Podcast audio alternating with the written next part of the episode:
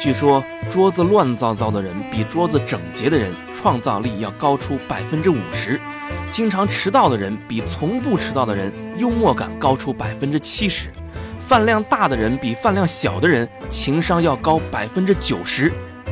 按照这个标准来看，我已经优秀的不像样子了。可是，非常闺蜜，笑笑，你帮我分析分析，我这么优秀、这么杰出的青年才俊，怎么到现在都……东辉，我觉得你的主要问题是没有让大家注意到你的优秀，一语中的、醍醐灌顶啊！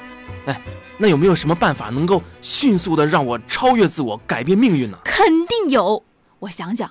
对了，我有一个同学。哎，笑笑打住，你那些同学都是医生，我看他们也帮不上什么忙吧。不是，我是说啊，我有一个同学认识个大师，很厉害的。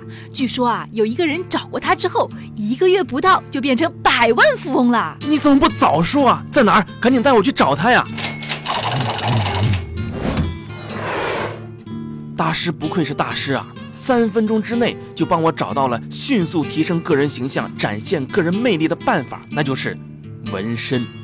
OK，关于这个纹身呢，我给你量身定制了几个套餐，你还是挑选一下啦。这个钢铁侠、铁臂阿童木、Hello Kitty，还有唐僧。唐僧？嗯，为什么不是孙悟空或者猪八戒呢？Oh look look，一个是人类，一个是猴子，还有一个是猪，你到底要选哪一个？啊哦，那。这个外国的我也不太适应，我对唐僧还是挺有感觉的。Oh yes，我个人也是这么觉得啊，唐僧还是蛮符合你的个人气质的嘛。而且啊，这个人物意境深远，气场强大，天上有佛祖罩着，地上有皇帝宠着，就算是在妖精的眼里，他也是个宝贝啊。自从闻了唐僧之后，我的生命真的发生了很多变化。第一天，我买的方便面里没有调料包；第二天，我的手机掉进了马桶。第三天吃肉包子的时候，肉馅儿滚到了地上。看来事情并不像我想象的那么简单。好在我也认识一个大师，他叫肖大夫。大师，肖大夫，你一定要救救我！你回去等着吧。啊，肖大夫，你得帮我想想办法破解呀！我现在是每天生活在劫难里呀，所以我叫你回去等着。你说你纹身就纹身了，但你纹什么不好，偏要偏纹个唐僧。